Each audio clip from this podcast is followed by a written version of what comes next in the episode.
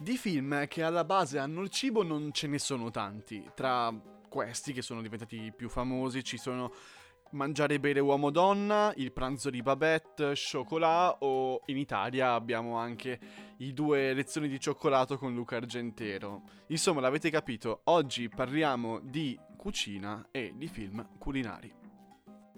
Dopo aver diretto i primi due film di Iron Man, John Favreau, che riconoscerete come il volto di Happy Hogan all'interno dei film della Marvel, ha deciso di prendersi una pausa dai grandi blockbuster di Hollywood per scrivere in poco tempo un film, a base cibo ovviamente, che è la sua grande passione, un film indipendente che è passato in sordina che però potete recuperare su Amazon Prime. Sto parlando di Chef la ricetta perfetta e nonostante sia un film che pochi, veramente pochi hanno visto e che penso una volta sia passato in televisione su Rai 3, vanta un grandissimo cast. Vi dico pochi nomi, Sofia Vergara, Scarlett Johansson, John Favreau stesso, Dustin Hoffman e un cameo anche di Robert Downey Jr. Insomma, gente di poco conto. È un film che parla di questo chef, eh, chef Casper, che dopo aver sbottato contro il mondo dell'alta cucina, decide di eh, prendere questo truck, questo camioncino, e andare in giro e, ripercorrendo le sue origini culinarie e culturali, andare a um, sfamare la gente in giro per l'America con cibo cubano, sandwich cubani e cultura latina.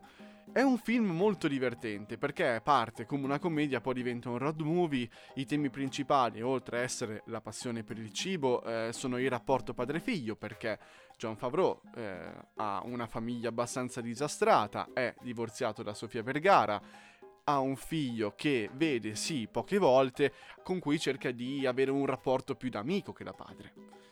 Per cui questo viaggio lo porta a riscoprire oltre alle sue radici, oltre a quello che vuole fare nella sua vita veramente, anche a mm, riscoprire la sua famiglia. È bello perché questo film non è stato soltanto un film, è poi diventato una serie di docupuntate su Netflix intitolate The Chef Show. Infatti, oltre a fare il, la, la, pellicola nel 2014, John Favreau e Roy Choi, che è stato il suo mentore culinario durante le riprese, Roy Choi non molti lo conoscono, ma è proprietario del Kogi Korean Barbecue, Insomma, loro hanno deciso di andare nei track food principali d'America oppure nelle catene di cibo latino e asiatico più importanti e girare queste puntate di videoricette. Sono molto divertenti, le potete trovare su Netflix, si intitola The Chef Show e partendo dalle ricette del film illustrano i vari passaggi per arrivare al, al piatto finale che solitamente sono sandwich, panini oppure carne alla griglia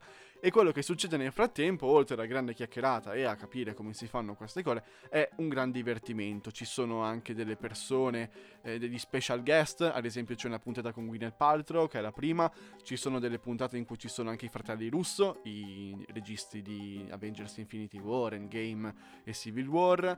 Insomma, ci si diverte in ogni puntata e si impara una cultura che noi non conosciamo direttamente perché la cultura italiana a livello culinario è un po' a sé stante, cioè è molto pura, ma anche loro hanno voluto contaminarla, ad esempio ci sono puntate sulla pizza, su anche la pasta, che sono molto interessanti. Sono due stagioni, ci sono ospiti da tutte quante le parti, e io lo trovate interessanti e divertenti, si guardano durante la pausa pranzo, per cui nel senso... Io ve l'ho detto, ve l'ho detto, c'è questo film su Amazon Prime, Chef, che è una commedia molto divertente, c'è uno show dedicato a questo film che è The Chef Show su Netflix e nulla, io ve lo raccomando. Io adesso vado a mangiare perché ho fame, ho fatto questo podcast per quello, per anticipare un pre-cena. Per cui nulla, io vi auguro una buona visione, fate i bravi e ci sentiamo al prossimo podcast di Netflix vocale su SoundCloud. Un saluto a tutti.